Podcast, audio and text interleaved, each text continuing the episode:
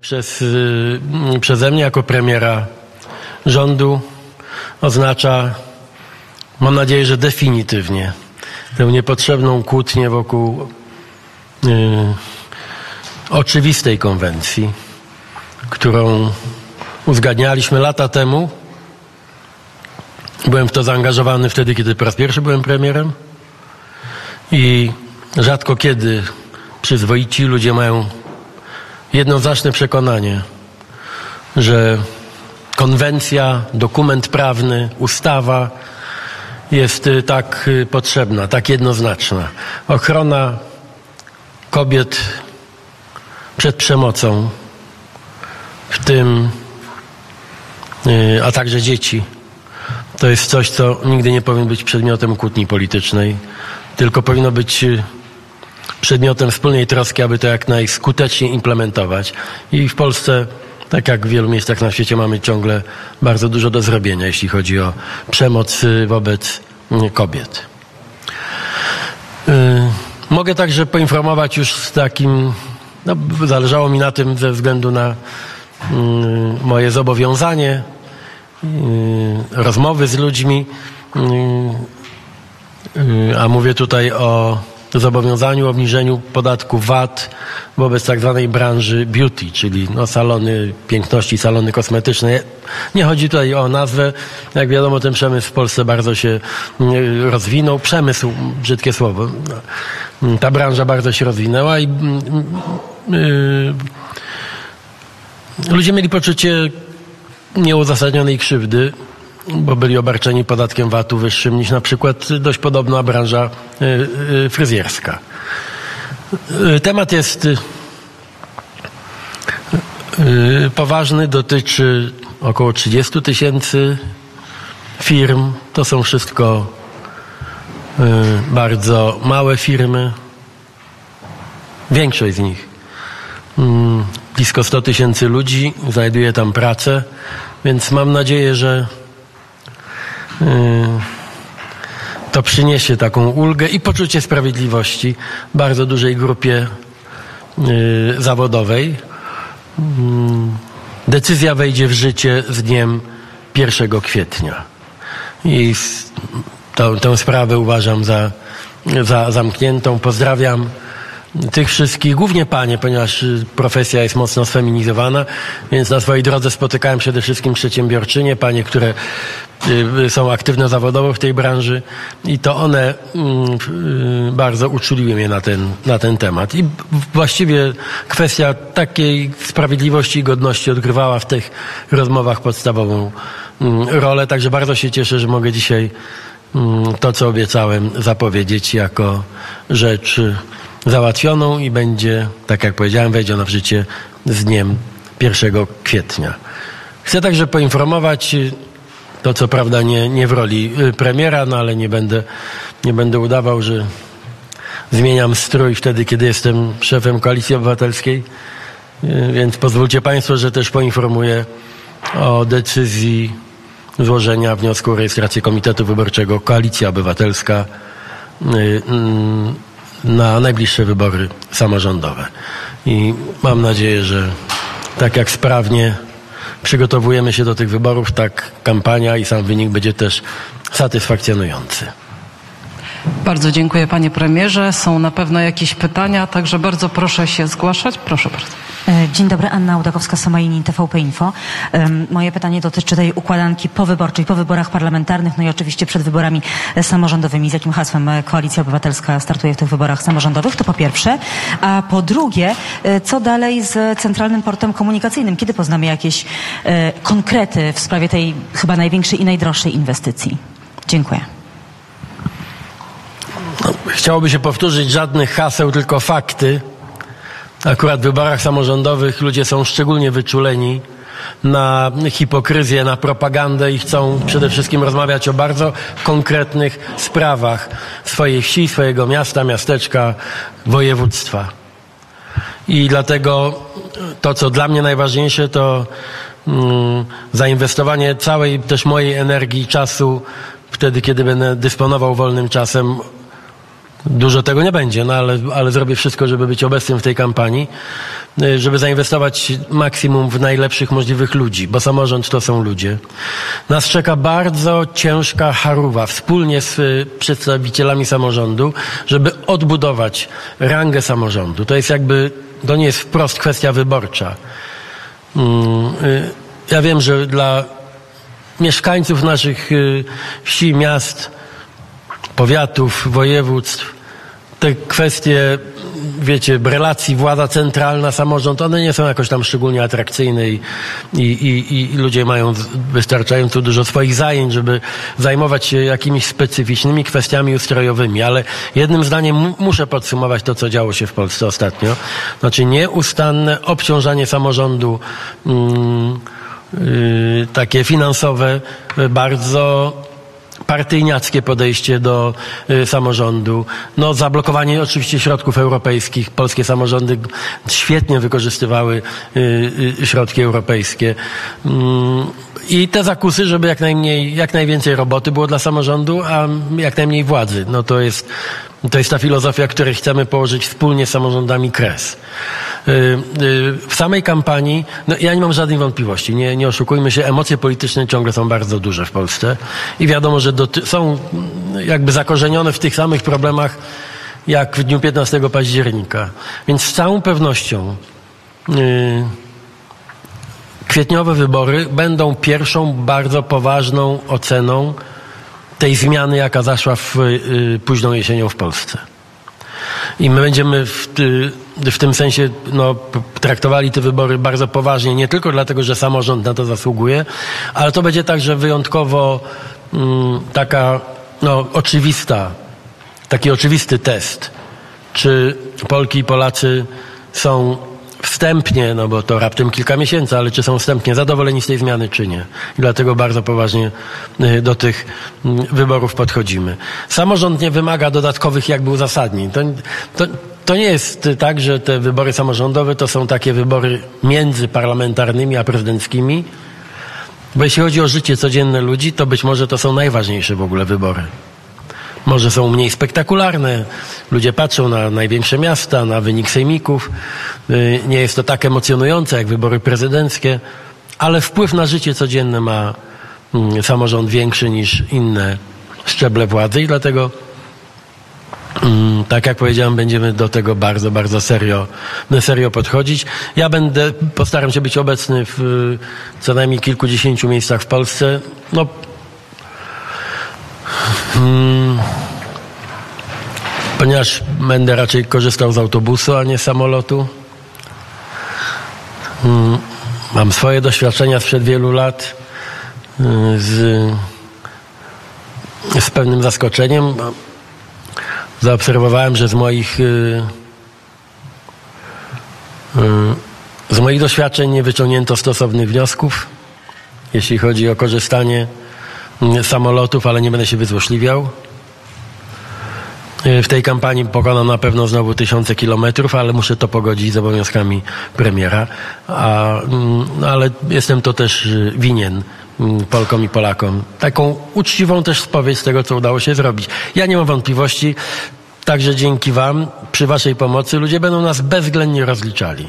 Z tego, co udało się zrobić, z tego, co nie udało się zrobić, gdzie, gdzie mamy sukces, gdzie zawiedliśmy. Ja nie mam tutaj żadnych złudzeń i że będzie twardo, ale bardzo się cieszę już na tę rozmowę i na te spotkania, bo, bo po prostu czuję tak z, i, i mówię o tym z pełnym przekonaniem, że mimo oporu, mimo trudności, mimo no co krok to mina albo pułapka zastawiona. Naprawdę nie, nie chce mi się państwa zanudzać. Ten proces odzyskiwania przez Polaków własnego państwa jest niełatwy. No weźmy choćby pod uwagę sytuację w prokuraturze i no, chciałem powiedzieć, że jestem pełen uznania dla pana ministra Bodnara. To jest y, nadzwyczajna umiejętność, sposób taki, wiecie, wyważony, spokojny, bez cienia agresji, w oparciu o najlepszą wiedzę konstytucyjną, o, o własny autorytet, a ma niezaprzeczalny autorytet. Krok po kroku naprawia sytuację w prokuraturze i jestem przekonany, że także ci, którzy mówią czasami szybciej, mocniej, mamy dzisiaj choćby list byłych sędziów Sądu Najwyższego, bardzo krytyczny wobec tego pisowskiego dziedzictwa w sądownictwie. No, mamy taki dość otwarty bunt niektórych ziobrowych prokuratorów, to widać każdego dnia. Więc no, jeszcze raz podkreślam moje wielkie uznanie dla tej spokojnej, a bardzo konsekwentnej roboty, jaką minister Bodnar wykonuje. Rzuciłem ten przykład, bo, bo będę chciał bardzo otwarcie i uczciwie też z Polkami i Polakami o tym rozmawiać w czasie kampanii samorządowej. I, i chciałbym, żeby wszystkie nasze racje były no, do zrozumienia. To w końcu idziemy do tych i do poprzednich wyborów dla ludzi, a nie... a nie dla jakiejś politycznej zabawy czy satysfakcji. Jeszcze pytanie a, o C P K. C P K, było. Tak. Yy, jeszcze dzisiaj rozmawiałem z wiceministrami odpowiedzialnymi za nie, przyszłość tego projektu. Tak jak Państwu powiedziałem, chcemy zerwać z jakimkolwiek mm, z jakimkolwiek fałszem wokół tego projektu. Ponieważ w wersji takiej umiarkowanej, tutaj takie sto sześćdziesiąt miliardów, przez umiarkowaną rozumiem nie szprychy, nie, nie tylko tak zwany Y, czyli ograniczona ilość szybkich kolei. Jeszcze dzisiaj rozmawiałem z wiceministrami odpowiedzialnymi za nie, przyszłość tego projektu. Tak jak Państwu powiedziałem, chcemy zerwać z jakimkolwiek z jakimkolwiek fałszem wokół tego projektu. Ponieważ w wersji takiej umiarkowanej, tutaj takie sto sześćdziesiąt miliardów, przez umiarkowaną rozumiem nie szprychy, nie, nie tylko tak zwany Y, czyli ograniczona ilość szybkich kolei i lotnisko, to i takie sto sześćdziesiąt miliardów mniej więcej. No ale znamy tę wersję wtedy, kiedy mówiono o tym przede wszystkim i wywłaszczano ludzi, czy próbowano wywłaszczać ludzi, no to te najbardziej, te największe fantazje romantyczne prezesa Kaczyńskiego, no to wyliczano na trzysta miliardów złotych, a niektórzy uważali, że nawet sześćset miliardów złotych, gdyby tak wszystko pozbierać, co oni wymyślali, że tyle by to kosztowało. To nie może być wydawanie takich pieniędzy publicznych. Nie może być zachcianką tego czy innego lidera politycznego. I dlatego, tak jak o tym już powiedziałem, w sposób transparentny główne rekomendacje zbudują eksperci i urzędnicy odpowiedzialni za, za ten projekt. Dzisiaj dostałem potwierdzenie od pana ministra Laska, że te rekomendacje ekspertyzy dotyczące sensu tej inwestycji, zakresu tej inwestycji, że to do końca pierwszego kwartału tego roku będzie gotowe. W związku z tym będziemy podejmowali adekwatne do ekspertyz decyzji, opinie ludzi, którzy się na tym znają, a nie którzy mieli ambicje czysto polityczne. Te, te opinie będą rozstrzygały. Ja nie uciekam od odpowiedzialności, na końcu i tak na nas spadnie odpowiedzialność za, za te decyzje, ale chciałbym, żeby wszyscy w Polsce widzieli, że jak mamy zdecydować o wydaniu stu, stu pięćdziesięciu, stu sześćdziesięciu czy trzystu miliardów złotych, a w, zawsze wszystkim wszędzie trochę brakuje tych pieniędzy, to musimy mieć przekonanie, nie ten czy inny minister, tylko my wszyscy Polacy, że warto te pieniądze w taki, a nie inny sposób wydać. I druga rzecz, no to ma też związek z wyborami samorządowymi. Bardzo nam zależy na tym, żeby to, co rozkwitło fajnie w Polsce wiele lat temu, czyli lotniska regionalne, żeby nie było zagrożone jakimiś politycznymi, centralnymi pomysłami. I te lotniska regionalne muszą być takim oczkiem w głowie i samorządów, i władzy centralnej, więc będziemy też na pewno to kryterium brali pod uwagę. Na każdym etapie tych ekspertyz i rekomendacji będziecie mieli Państwo wgląd i będziecie mogli także ocenić to, co eksperci w tej sprawie będą nam mieli do powiedzenia. Dziękuję bardzo. Nas kolejne pytania. Bartłomiej, T F N dwadzieścia cztery. Ja nie będę wstawał, żeby kadru nie zasłaniać. Chciałem zapytać o spółki Skarbu Państwa, bo dzisiaj Enea, walne zgromadzenie, jutro P G E, na dniach no, też Orlen. Czy pan może zapewnić, że skończy się ta era kolesiostwa, nepotyzmu, że nikt z legitymacją partyjną we władzach takich spółek nie będzie zasiadał. I też w kontekście tego, że no, dzisiaj wiemy już, że prokuratura zaj, zajmuje się fuzją Orlenu z Lotosem. Czy liczy pan na to, że Daniel Obajtek zgodnie z obietnicą jednak jeszcze przez ten tydzień sam zrezygnuje? Dwa, dopytam o te loty, trzydzieści cztery loty Mateusza Morawieckiego do Krakowa na tak zwane miesięcznice pogrzebu Lecha i Marii Kaczyńskich. Pan tu widzi takie naruszenie standardów, czy jednak wręcz przeciwnie, jest premier, ma prawo do samolotu, no to niech z tego prawa korzysta. Trzy, ostatnie pytanie. Yy, chciałem zapytać o zespół pracy dla Polski powołany przez PiS, na czele którego stoi Mateusz yy, Morawiecki. Tam też między innymi dzisiaj C P K, sprawa C P K poruszana. Przedstawiciele PiSu że mówią, że będą za, przy pomocy tego zespołu was pilnować, spełniania obietnic. Pan widzi może jakieś pole do współpracy merytorycznej z tym zespołem Mateusza Morawieckiego?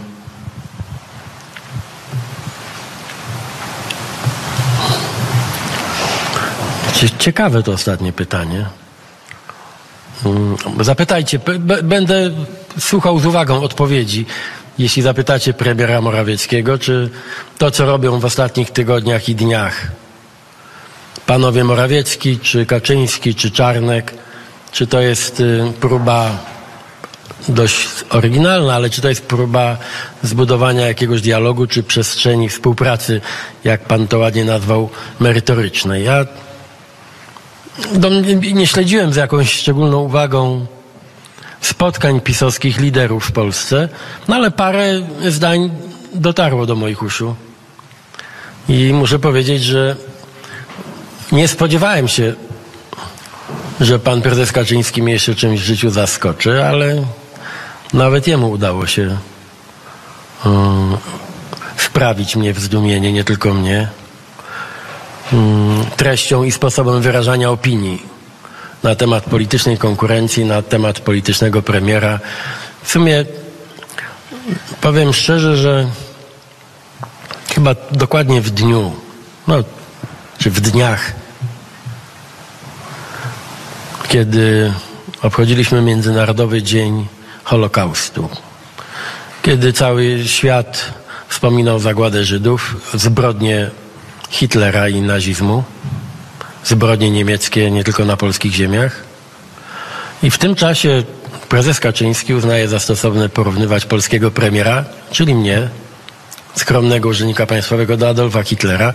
To rzeczywiście, muszę powiedzieć, osobliwy sposób budowania platformy porozumienia, czy takiej podstawy do politycznego dialogu. Hmm, chciałbym wierzyć, ale nie wierzę w to, żeby panowie Kaczyński czy Morawiecki chcieli z kimkolwiek, kto ma inny pogląd na rzeczywistość niż oni, żeby chcieli współpracować. Przez całe te lata chcieli niszczyć takich ludzi i robią to nadal.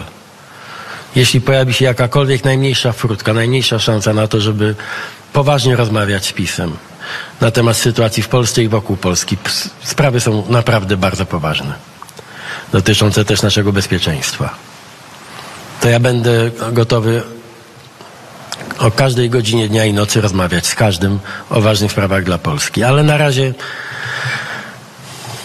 panowie wydają mi się zainteresowani nie interesem Polski, tylko awanturą i chaosem. Tak to wygląda. Ale może się zmieni. To wtedy wrócimy do tego pytania. Hmm.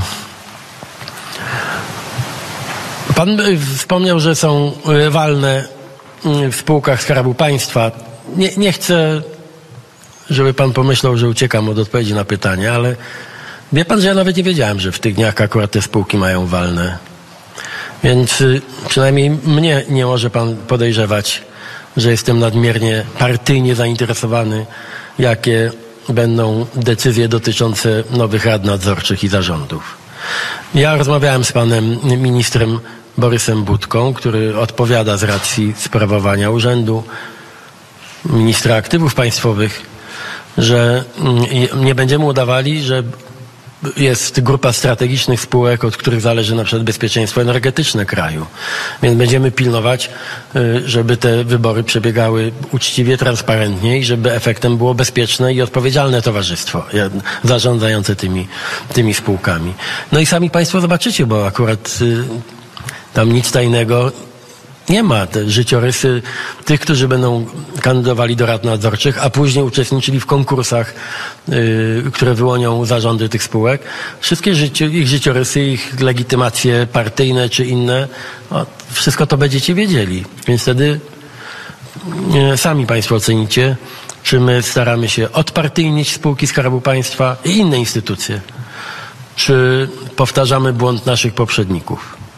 Moją intencją jest, żeby szczególnie tymi spółkami strategicznymi zarządzali ludzie uczciwi, kompetentni i dla których poglądy polityczne nie są y, głównym kryterium y, do podejmowania decyzji wtedy, kiedy są w spółkach Skarbu Państwa. Znaczy w każdej z tych spółek, o których Państwo myślicie, mówicie w swoich audycjach, będzie na pewno bardzo wyraźna poprawa. Także jeśli chodzi o jakość kadr i odpartyjnienie struktur w tych spółkach. I nie ulega wątpliwości, ja już o tym wspominałem, że jednym z głównych zadań nowych władz tych spółek będzie ujawnienie, a następnie doprowadzenie do odpowiedzialności, także karnej, tych wszystkich, którzy naruszyli nie tylko procedurę, ale też złamali prawo.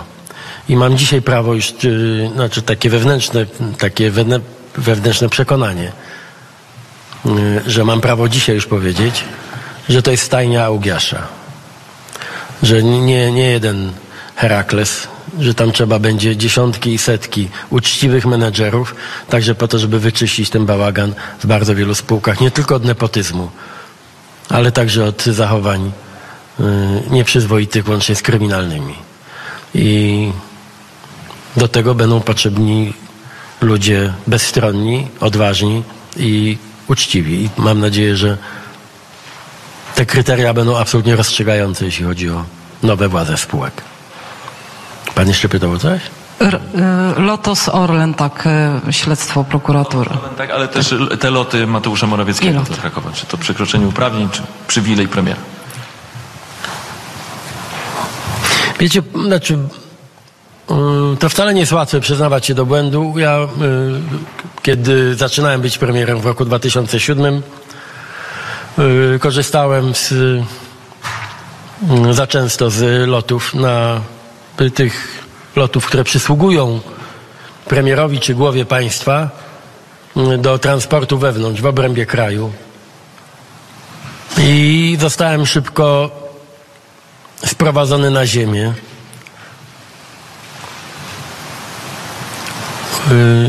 I nie mam żadnych wątpliwości, że trzeba tutaj no, trzymać jakieś zdrowe proporcje i takie zdrowy rozsądek i taką naturalną jak właśnie przyzwoitość.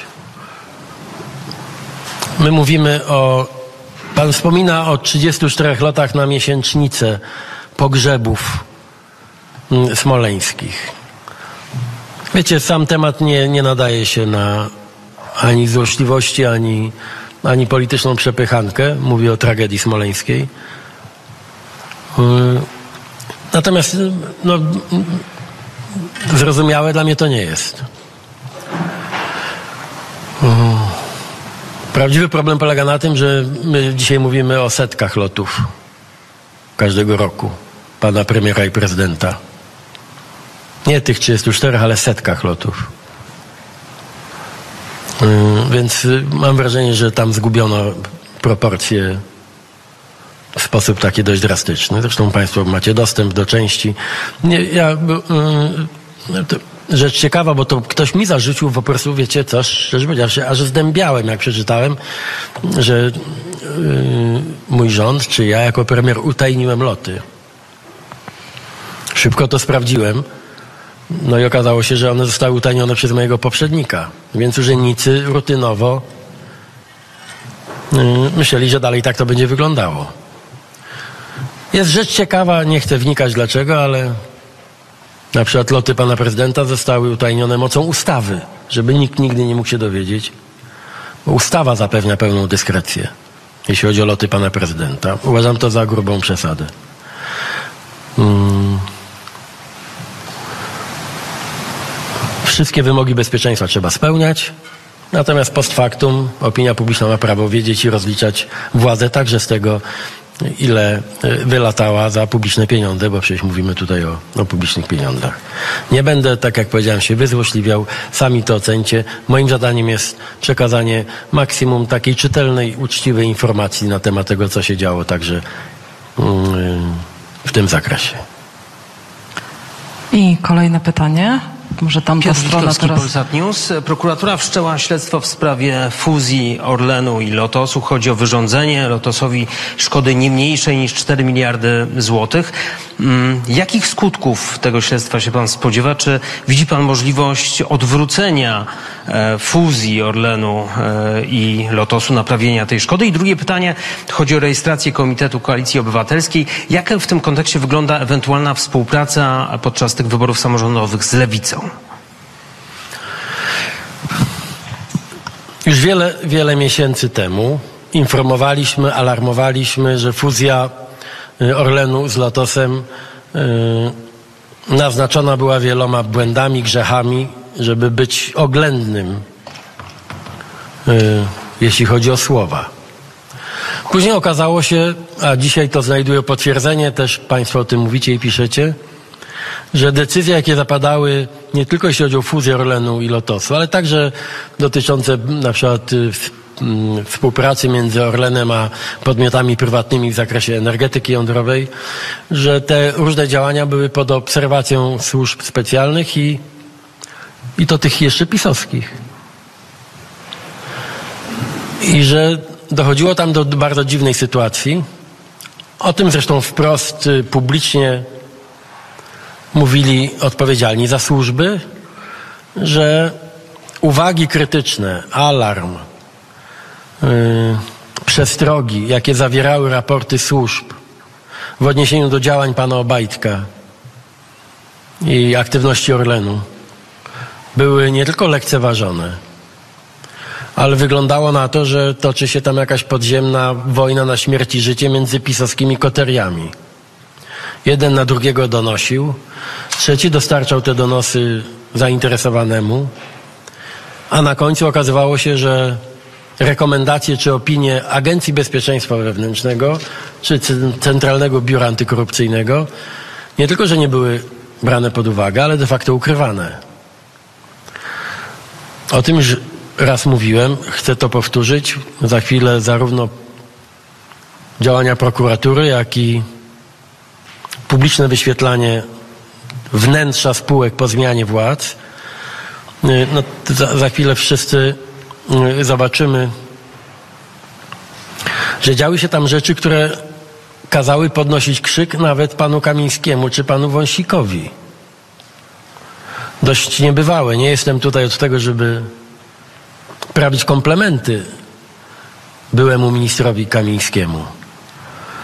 Ale nawet ten człowiek uznawał, że to, co się dzieje tam w Orlenie i Lotosie, jest nie do zaakceptowania i że cierpi na tym interes i bezpieczeństwo państwa polskiego. A oni i tak w to brnęli. Czy pod słowem oni są tylko pan Obajtek, czy też pan Sasin, czy pan Kaczyński? Tego wszystkiego niedługo się dowiemy. Jedna rzecz jest bezdyskusyjna. Straciliśmy miliardy, straciliśmy istotny element suwerenności w największej firmie paliwowej, oddaliśmy i pieniądze, i bardzo dużo władzy Arabii Saudyjskiej.